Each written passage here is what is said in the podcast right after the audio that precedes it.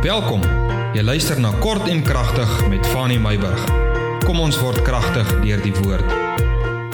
Ek groet jou vanmôre op hierdie wonderlike maandagmôre. Ek hoop jou maandag is nie 'n blou maandag nie.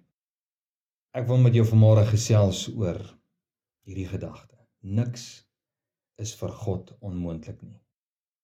In Jeremia 32 vers 27 maak die Here hierdie geweldige stelling aan Jeremia en hy sê kyk ek is die Here die God van alle vlees. Sou enige ding vir my te wonderbaar wees? Met ander woorde is daar enige ding wat vir my onmoontlik is om te doen om uit te sorteer?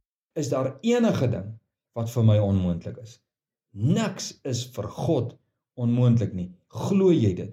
Is dit jou verklaring? Is dit jou geloofsverklaring Glo jy dat niks vir God onmoontlik is nie? Hierdie is 'n stelling, dis nie 'n vraag nie. As jy dit mooi gaan lees. Die Here sê aan Jeremia, hy vra nie vir Jeremia, hy sê vir Jeremia, sou enige ding vir my te wonderbaar wees soos of die Here vir Jeremia sê, maak nie saak wat nie. Niks is vir my onmoontlik nie. Die Here maak 'n stelling van sy almag.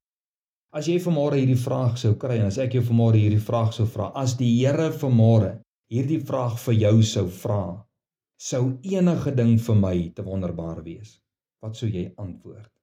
As die Here hierdie stelling vanmôre vir jou gee, gaan jy dit glo dat God sê sou enige ding vir my te wonderbaar wees? Is daar enige iets wat ek nie kan uitsorteer nie?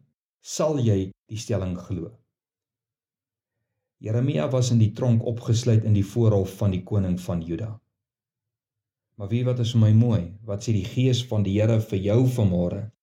Tronke kan jou toesluit, maar tronke kan God nie uitsluit nie. En juis omdat God nie uitgesluit kan word nie, is geen ding vir God onmoontlik nie. Daar is geen perke en geen beperking op God nie. Jy kan God nie in verlossing of in oordeel keer of inperk nie. Drie gedagtes wil ek vanmôre vir jou sê. In die tronk was daar kommunikasie met God, juis omdat God nie uitgesluit kan word nie.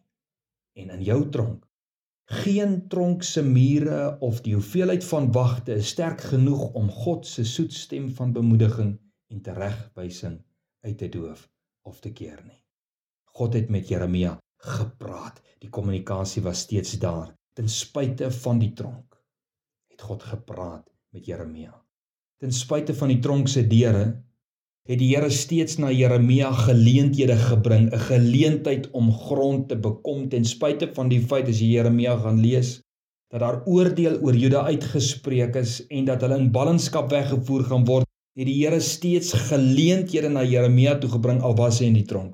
As jy in die wil van die Here is, al is jy in die tronk, is dit asof dit business as usual is hierdie geleenthede wat God in gedagte het vir jou. Wag nie vir regte plekke of vir regte omstandighede nie. En is ook nie beter planne omdat jy op beter plekke is nie of slegter planne en geleenthede omdat jy op slegter plekke is nie. Nee. Dis goddelike geleenthede. Maak nie saak waar jy jouself aan betref nie. Die derde gedagte, die tronk is nie jou eie jou einde nie. Jeremia, dis nie jou einde nie. Dit is net die voortsetting van jou roeping vanuit 'n ander plek. Jeremia is net verskuif van een location tot 'n volgende location. Dis net die voortsetting van sy roeping vanuit 'n ander plek. Die tronk is nie die einde nie. Die tronk is net 'n ander begin. Dis net 'n ander plek van die voortsetting van jou roeping. Glo jy dit? Is iets onmoontlik vir God? Die antwoord uit die hemel is nee. Ek wil hê jy moet vanmôre 'n uitdaging vat. Vat nou jou uitdaging as kind van God en herhaal 'n bietjie agter my aan as 'n stelling en as 'n geloofsverklaring.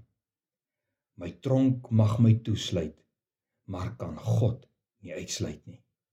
En tweedens, is daar enige iets? Maak dit 'n verklaring oor jou lewe en oor die omstandighede en sê dit as 'n stelling 'n geloofsverklaring, is daar enige iets wat God nie kan uitsorteer nie. Niks nie. Mag hierdie woord waar word vanmôre en vir hierdie week in jou lewe. Gebruik dit as 'n basis vir die week wat voorlê. Seën en vrede tot ons môre gesels.